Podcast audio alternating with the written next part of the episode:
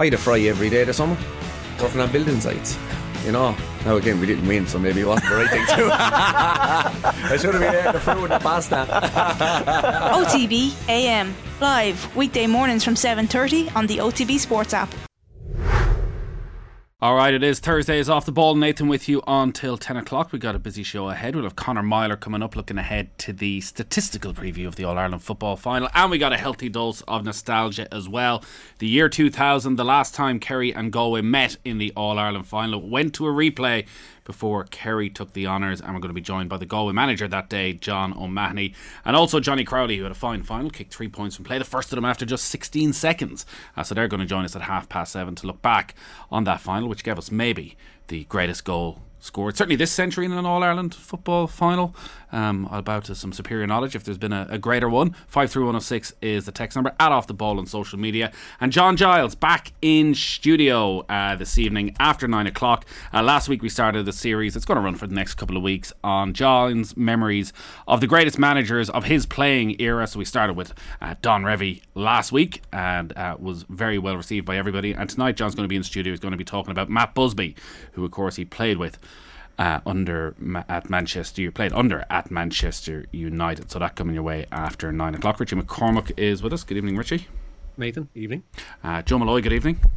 I was thinking Giles played with Busby as well. I mean, is no. there no end to this man? No, he didn't uh, b- because Busby um, was quite a bit older than Don Revie. So whereas Giles, I think, might have played just about against Revie as he was coming to the end of his career before he took charge at Leeds. Uh, Busby had been manager at Manchester United for what 12, 13 years by the time.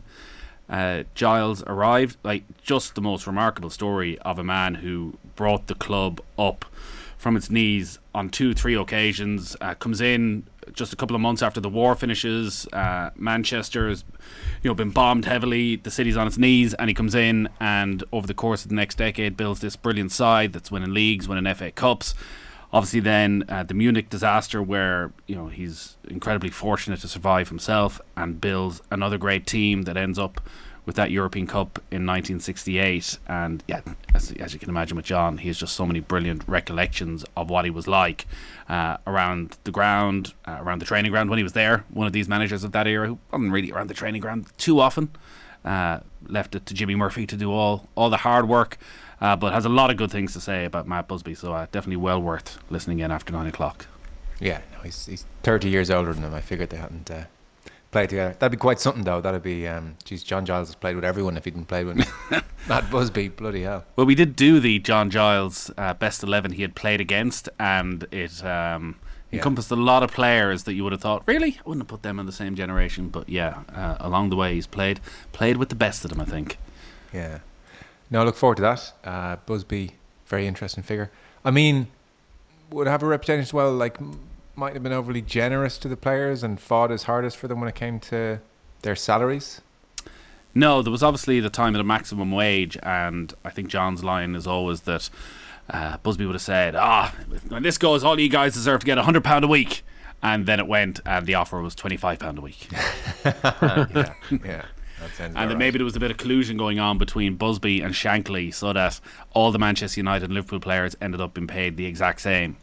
Right. Uh, but listen, it wasn't just the players who were finding it tough then. Like John was making the point with all of these managers of that era. You know, we talk about Busby and not leaving and the pressure on Wilf McGuinness and Frank O'Farrell of this shadow over their shoulders every day around the club. That it wasn't so much maybe, maybe that Busby didn't want to leave. It was that he just simply couldn't leave. He was 60 years of age. He lived for another 24, 25 years. And he wouldn't have had any money. He wouldn't have been a wealthy man in any way, despite all the success. So sort of had to hang around to have something to do. And an awful lot of these managers were given jobs in the background, like sometimes in the post room, sometimes in the club shop, just something to give them a job to keep them going, uh, which was football at the time. Yeah. And he had an office famously at Old Trafford until the very end. Even the class of 92 would talk about Busby's office down the hall there, and you could smell the cigarette smoke. I suppose the modern day equivalent is a Ferguson who's still very much on the payroll. Probably more lucrative than Matt Busby's time. Uh, somewhat, I suspect. The old yeah. director role at Old Trafford, uh, probably more lucrative than it's ever been right now, I'd say, under the Glazers. I would think so. Just uh, go to the box and have some chats with Habib and, you know, always pick your best players uh, on camera and that, that kind of stuff. So, uh, yeah, it's a gravy train now. That's for sure. Uh, so we're also going to be looking ahead to the football final, uh, Kerry against Galway. We got John O'Mahony. Always great to talk to John O'Mahony, Mm-hmm. um, and we got Johnny Crowley as well. I, like I'm definitely this is a typical thing I would do of putting you on the spot of the greatest goal scored in an All Ireland final this century. Declan Meehan's has got to be up there. Yeah, that is typical of you. I agree. Uh, what are the These, so get your text in, and then Joe will make his ultimate decision at the end of the news round. Well, you know, I'd obviously go for like Andy Moran, but I, I, I don't think it. You know, that's more of a uh, importance to me moment. trying to think. Michael Murphy's goal for Donegal was uh, like it's still not a patch on Meehan's, but it was very dramatic and you know. Uh, Peter Canavan? start to 2012. Uh, Peter Canavan, describe for me. Uh, Mulligan plucks it out of the sky, lays it off. Canavan's coming in 100 miles an hour, manages Yeah. to curve his way around to the fence, smashes it into the net. Yeah, yeah. I mean, again, you wouldn't knock it. Uh, Lee Keegan got obviously a great goal in All Ireland final, kind of bustling through and all his um, brilliant running ability against Dublin. But again, like that, th- this is the Galway goal where I'd say about what ten players get a touch Oh. and it's high paced and I think it's also the players that are getting the touches. yeah, Like Donnellan is involved, Joyce plays it in, like Seán Óg is there. Like it's it's it's from one end of the pitch with all that great Galway team involved, and then the quality of the run from Declan Meehan, who appears out of nowhere. The ball into him from Clancy is just out of this world. I think it. I think it's the pick of him. Mick is saying own merchant. Like there's a few Dubs goals. Kev Mack's goal. Well, they are they are contenders actually uh, for import as well. Yeah, I mean Merchants is insane, but I, I suppose it's the team element of that Galway one, isn't it? And it does feel I just popped up my Twitter feed today. It does feel it does feel like football of a different era, that kind of style, and even just the positions that they're all taking up on the pitch. Uh, it's so different to today. Like there's like six forwards up there, you know, um, and as you said, the finish is extraordinary. I mean, Meehan had that amazing period where he was like a greyhound, and he'd uh, he'd run from deep and do extraordinary things on a semi-regular basis. I think it's leading leading light at the moment. I mean, Kev Mack's goal kind of iconic as well, but um, so far it's so mean. Greater GA brains than us out there. Five three one zero six. Tell us what we're missing out on here. It will not be Mayo goal for once that wins this. That wins this impromptu poll that we're having right now. Hmm. Richie, how are you keeping? Not too bad, not too bad. So we got a few League of Ireland teams in Conference League action this evening. Yeah, St. Pat's and Sligo Rovers both in Conference League second round qualifier action this evening. The Saints welcoming Slovenian side Mura to Richmond Park. Mura, you might remember, uh, took three points off Tottenham in the group stage of the same competition last season. And Sligo there are away to Motherwell. Hours before that game at Fir Park, Sligo confirmed the sale of goalkeeper Ed McGinty to Oxford United for an undisclosed fee. The 22 year old's father and agent had apparently kept the level of interest in him a secret from the player, something of which McGinty is grateful. Yeah, it's nice to have that. I don't want to be peppered with all the, the news and the rumours and stuff, so I just wanted to stay focused with Sligo and, and try to keep playing well and do my stuff. And then if something that I felt was right came up, I would I would think about it.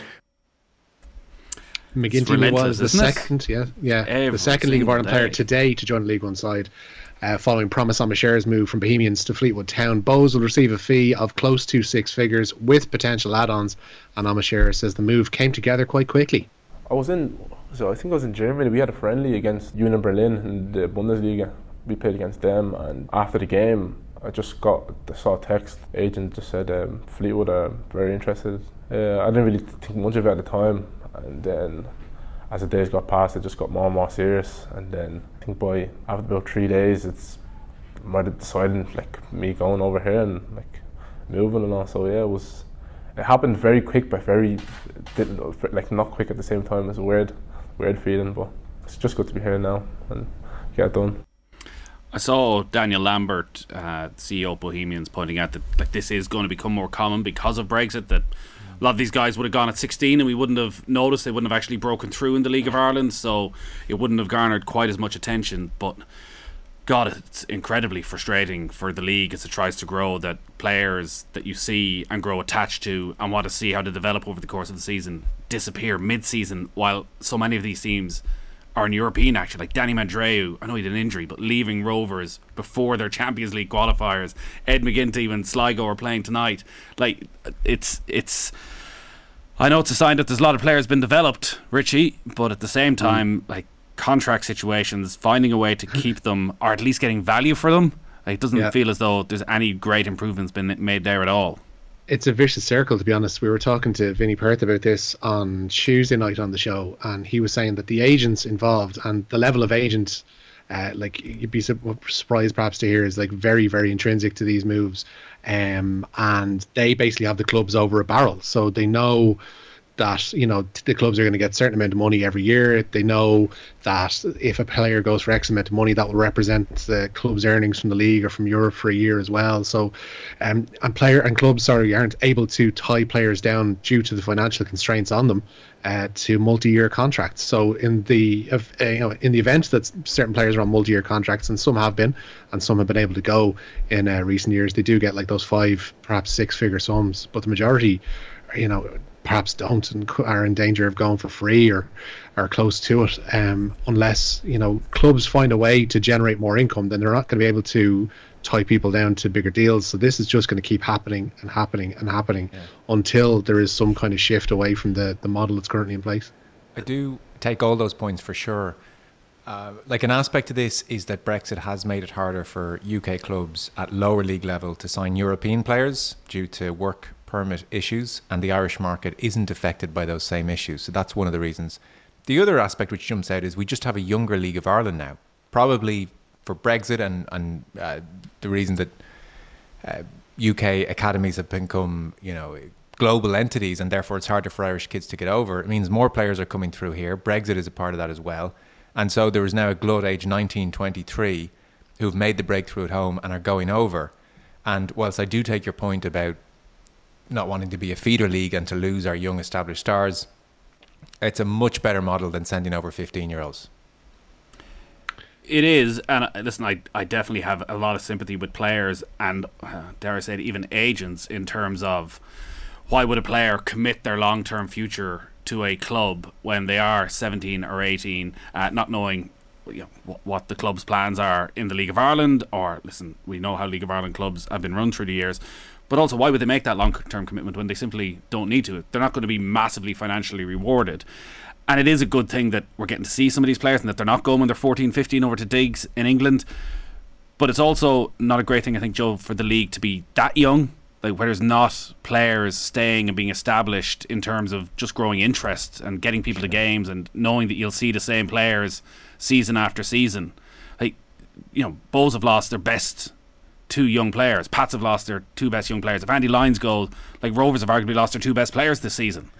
No, Mid-season. It's, it's it's it's it's not ideal, and we're going to be a feeder league. But I mean, how many stories of those same leading stars who might have went over at 14, 15 were eaten up by the system and spat out and maybe walked away from the game because they were completely disenchanted? Whereas this is a much healthier state of affairs for me, where they go over now as men and they've had a footballing education and maybe a, a, a, a literal education as well, and they're more equipped to handle the UK uh, market, and you know it's such an industry over there. So look, I you would want the best to stay here. You'd want the, the standards here to go through the roof and for it to generate money and all that kind of stuff. But with you know when we're talking about individuals and these individual players, I mean I, just say absolutely good luck to them, and it's just a much better state of affairs and.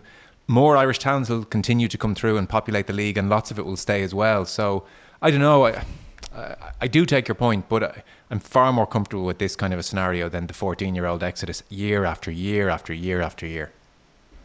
Uh, News Round is brought to you with Gillette Labs for an effortless finish to your day. Uh, lots of texts in, as you can imagine. So, as we said, we're, we're talking about the greatest goal of this century in an All Ireland football final. Seamus Darby's goal all the way. Mike Gleeson. Come on, listen. Listen up there, Mike. I knew Seamus Mike. Darby'd come in straight Come on, away. Mike. still yeah in fairness it's still the 20th century in Offaly so Uh, Jack McCaffrey 2019, Howard catch, great hand passing. McCaffrey doesn't break his stride. Definitely up there. There's been a lot of similar ish Quality. great Dublin goals that are just done at ridiculous pace. That definitely gets them on the shortlist. Uh, the uh, being goal, Joyce plays it in, having 30 seconds before started it all in the cornerback position. Yeah, uh, poor Joyce, brilliant in that. Canavan's is the most iconic. Watch it from behind the goal, and you'll see just what a genius he is. He angles his run for the Mulligan offload while the ball is still in the air. Brilliant from Muggsy too to hold off the defender to wait until the perfect second for the pass. Just all round class. Uh, lots of texts as well from goals that aren't in All Ireland finals. It's a very it's a very simple criteria we have here. Yeah. I think one of the lovely things about the Galway goal, if you watch it back, this is too intricate to be a planned move. You can't plan moves like this from that deep and, and anticipate if you're going to be pressurized or not or what's going to happen. So it's um it's so and and unlike say like Merchant, which is just you know and well that's a planned move, but it, it's just someone running a pace. Or even McCaffrey has that. It's like he, Howard goes and McCaffrey takes off and it kind of just unfolds in a very natural way. There's a degree of this Galway team full of these brilliant players like playing some jazz with each other.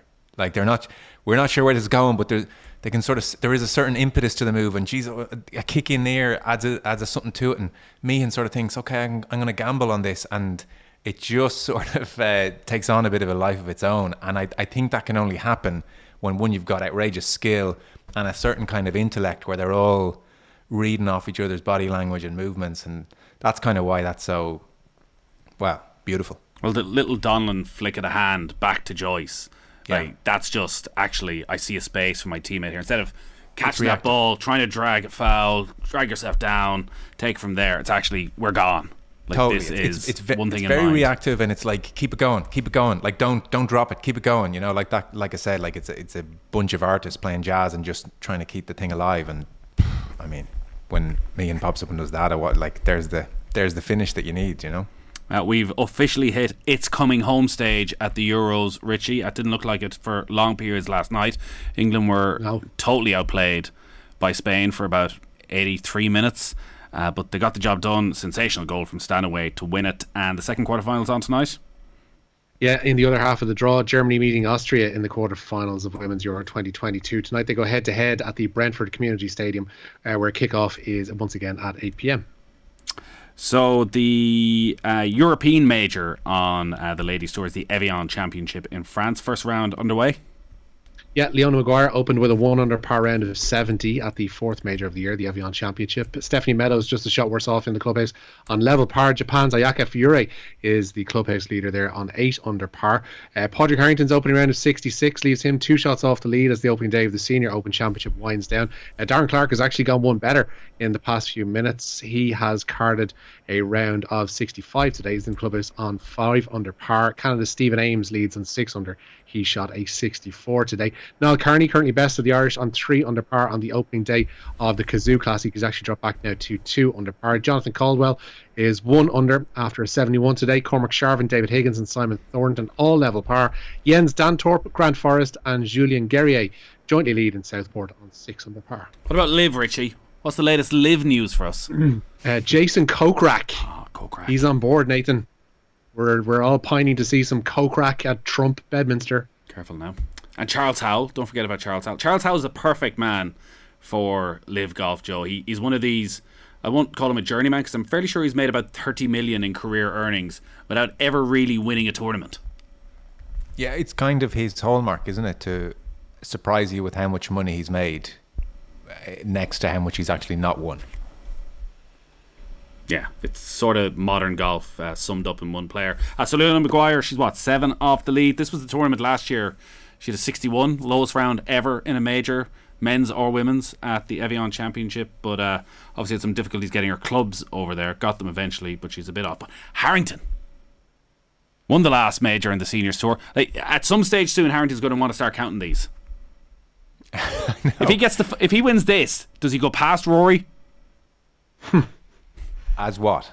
Five time major champion. No, he doesn't. sure, at that stage, Monty's got like about eight majors. Well, that's then. the point, no. isn't it? That's the point of this. Oh dear, oh dear, no. Uh, Harrington was on the show a couple of weeks back and like refused even a day after winning the US Senior Open to like acknowledge it as a major. Like I was like, congratulations, this is amazing, and he's like, yeah, nah, not really, not really, no, no, no, no. And I, I went back to him at the end and said, look, I think again, you know, this is a great achievement, and when you've when you've won a major on the proper tour and then you win a senior one, I think it underlines your your kind of status. And he was like, yeah, nah. And then he was like, he was about to argue it, and he goes, I always argue with everything. I'll, I'll just not argue that point with you. I'll, I'll take it. But deep down, I got a sense of a man who doesn't rate them that highly. Uh, let's see how many more he wins. I, I, I, I think he's just desperate to be back on the regular tour competing. Uh, he doesn't want to be with the old Big guys. Big time. Big time. Uh, your can I can I digress for a moment because I laughed at this the other day and I, your uh, talk of Meehan has reminded me of it. Did you read Dara O'Shea's column this week in the Irish Times? I did not. Okay, so this is harking back to that. Dara O'Shea harking back to Galway Kerry, that Meehan goal obviously scored in anyway. And so it's the night before the final, and Paddy O'Shea's obviously um, there at the time, and Eamon Walsh is one of the selectors, and his father had won five All Irelands with Kerry. And they've got, adva- they've got an advanced look at the Sunday papers on the Saturday night. So Dara says, just as we're heading off uh, to various meetings, Eamon was flicking through one of the papers that was lying around. It was a big novelty for Kerry people to get the Sunday papers on a Saturday night. So Eamon was reading away about the match. Colm O'Rourke says we'll win anyway, he said to nobody in particular. Paddy erupted. How many All Ireland medals has Colm O'Rourke? I don't know, said Eamon. Two. And how many medals has your father? said Paddy. Five. Well, shut the F up about Colm effing O'Rourke. I don't want to hear what any other effing man has to say about the game. And uh, all the players fall around laughing. You just reminded me of that there. Just beautiful. Uh, we got uh, lots of Paddy O'Shea stories coming up uh, uh, in, in, about uh, 10 minutes' time with John O'Mahony and Johnny Crowley because uh, Paddy obviously in charge back in 2000 uh, when they last met in the final. Declan O'Sullivan, 2006 against Mayo is coming up quite a lot. Like This is one of these I have completely blanked from my memory. though, as I see it come up on GAA now and look at a replay, I see lots of young lads from Ballyhaunis who I was in school with who are about 15 standing in the front row of the hill. but Kerry, this must have been second half, so Kerry are attacking down to the right hand side. Long ball in. Don't tell me it's done. Oh no, it's Gooch getting it. Little flick on. Declan comes from deep. Hand pass in. 1 2 with Donaghy. Bang. Beautiful goal. Well worked. But Mayo were well beaten by then. Doesn't, there's well a, bit, a, bit, of context has to come into it. Agreed. Has to be a tight totally game. You don't get totally any credit for that one. Totally agree. Donaghy's goal probably better because it kind of killed Mayo very early. Now it must be Mikey Sheehy's goal against Paddy Cullen. Pure class and genius, says John in Limerick. Dear God. Uh, there's a poll up on the Off the Ball Twitter account now to give us the uh, definitive answer to uh, all of this. Uh, where we go next, Richie? World Athletics Championships. I think kind of yeah, time difference means it's passed us a little bit by. it has, yeah, it's been awkward. Having been third fastest overall in the heats, Mark English returns for the semis of the 800 metres at the World Championships overnight. He's due on track after 3 a.m. Before that, Louise Shanahan goes in the heats of the women's 800. In the small hours of this morning, Rhasidat Adeleke narrowly missed out on a 400 metre final place by just 17 hundredths of a second, while Chris O'Donnell's time of 46.01 in the semis of the men's 400 wasn't enough for a place in the final. Uh, some cricket news. Yeah, Ireland's women have suffered a third straight defeat in the T20 Tri Series in Bready. The hosts won the toss and put Australia into bat this evening, and the tourists went on to make 182 for four from their allotted overs. Ireland could only muster 119 for seven in response, and they lost by 63 runs. One more game to come for them. Uh, 53106 is the text number. Go on, Joe. Well, I'm just surprised we buried the lead story, the Kerry GAA All Ireland final party. What's this? Oh, this is beautiful. So Kerry GAA about six hours ago tweeted a big picture of David Clifford in. I'd say he's fist pumping. I'd say he's celebrating. If I was saying he's doing anything, buy your tickets now for the Kerry GAA post match party at the D2 at Harcourt Street, and they have a link to the tickets here. Uh, so as you can imagine, Galway WhatsApp and Twitter blew up. Uh, an hour later, Kerry GAA respond. Uh, just to say, we always have an after party, win or lose, and it's all about showing support for the players regardless of the result. So Make of that what you will, Nathan. I don't Confidence. know. I Confidence. I heard Owen Sheehan was getting several grand cash to MC this. to MC this, and that Sam is due to arrive in about 11 p.m. according to Owen's timeline.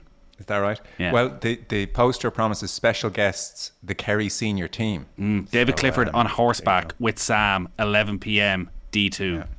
Well, they've clarified they had they have the party win or lose, so not to be posted on the Galway dressing room. No. Okay. So that's uh, Sunday night, 9 p.m. I think special 20 quid. 20 quid, yeah. 20 quid to get in. Bloody hell. If they lose, you got to pay 20 quid to get in. Well, I remember we had a uh, a Mayo pre-match party because you know, uh, just in case, just in case, in D two, nobody was charging twenty quid in. It's outrageous. Listen, who's going to pay on Sheehan's salary here? Well, well, exactly cash only on the door. Strictly over 20s. Is that a thing? Can't be. That's illegal. Strictly over 20s. Geez, we're going to be in trouble now with all these things we're saying. You should go along and have a great night from, from Kerry. Imagine if you just imagine all the American tourists who are going to wa- go. Oh, that looks exciting. There's a big crowd there. We should go there tonight. We're just going to wander in to the Kerry losing party, as it may well be, having paid twenty quid. God, that's a, a depressing thought for all of them. Richie, have we time for a couple more stories? Uh, yeah, sad news from Germany. Germany football legend Uwe Seeler has died at the age of 85. The former striker played at four World Cups for West Germany, scored in each of them, and scored almost 500 goals for his club Hamburg. Seeler was also famously tricked into coming out of retirement in 1978 when he played a solitary League of Ireland game for Cork Celtic. He scored twice uh, against Shamrock Rovers, a team at the time managed by one John Giles. Yeah, I was asking John about this earlier on. I couldn't remember it. yeah, Z- Z- Seeler could remember it uh, in his latter years. He was asked about it a fair bit, and he was basically he was working for Adidas at the time, and was asked as a favour to kind of go and give Cork Celtic a dig out, who were struggling financially at the time. I think just eighteen months later they're out of business. Uh, him and another German player went over and played what they thought would be an exhibition game, and it was only about five minutes in when Mr. Seeler was getting boots from the Shamrock Rovers defenders that he realised actually this this is a League of Ireland game, isn't it? I've been uh, conned into this a little bit. Uh, but he, he was 41, scored twice. Apparently, both goals were brilliant. Uh, they came in a pretty short space of time uh, in the game. Turner's Cross, I think, was. And uh, yeah, he went back to Germany and, and lived happily ever after. But yeah, fantastic. Like one of the most highly regarded uh, players of his of his generation, of any generation. He's got one of the best memorials as well, even prior to his death. Uh, outside the Volkspark Stadium in Hamburg, there is a giant statue of his right foot Wow. just a barefoot, just standing outside the stadium, and it's uh, in dedication to him, who could apparently plough a ball through a brick wall anyway. So, a great man. Eamon Dunphy playing middle of midfield for Shamrock Rovers that day in the 6 2 victory. John did remember potentially playing with him in a Legends game in Denmark for some centenary of maybe the Danish FA, but had no memory of the Shamrock. Like, it's just how good that Shamrock Rovers team were under John. they were beating a team containing Uwe Seeler 6 2, and doesn't stand out at all. Uh, Mick went to the Kerry party in 2008 after the loss to Tyrone. He's going to tell us more about that. Losing All Ireland parties are the worst place in the world, without question. Don't go. If you lose, just go home. You know, you don't want to put yourself through it. that's a voice of And experience right JD there. on YouTube with a question that may keep us going for several weeks, depending what's happened at the weekend. Are Galway the best Connacht team of this century if they win? Oh, painful. Painful question has to be asked. Colm Boyle, uh, last night in the show, freely admitted amongst Mayo that is like the, the dreaded talk is what do we do if Galway win here? So um, it's and he was saying it's worse than '98 because we've literally spent much of the last decade in All Ireland finals. So uh, it's a painful one for Mayo for sure. And uh, well, I don't know how do you rationalise it, Nathan? Does it does it prove it's all about mentality if like Mayo have all these chances and and can't get over the line once, and Galway tend to more often than not get over? There's no rationalising it, Joe. No. Never speak of it again. No. Well, listen, I look forward to seeing you at the Kerry. Yeah, I'll be there. I'll be there. party on Sunday. Owen Sheehan has loads of free passes, by the way, I hear. So if you know Owen, he'll get you in for nothing. sorry, Just- is, is Owen Sheehan actually emceeing this? I don't know yet. I hope he is. Ah, sorry. Okay, okay. Uh, just- Kerry's not a great place to be from for these things. Like Dáithí is probably doing it. Maybe it's if if they win, Dáithí Ó Sé does it. If they lose, Owen does it. On that note, Joe, thank you. Enjoy the weekend. All right. Cheers. See ya. Richie, we'll talk to you later.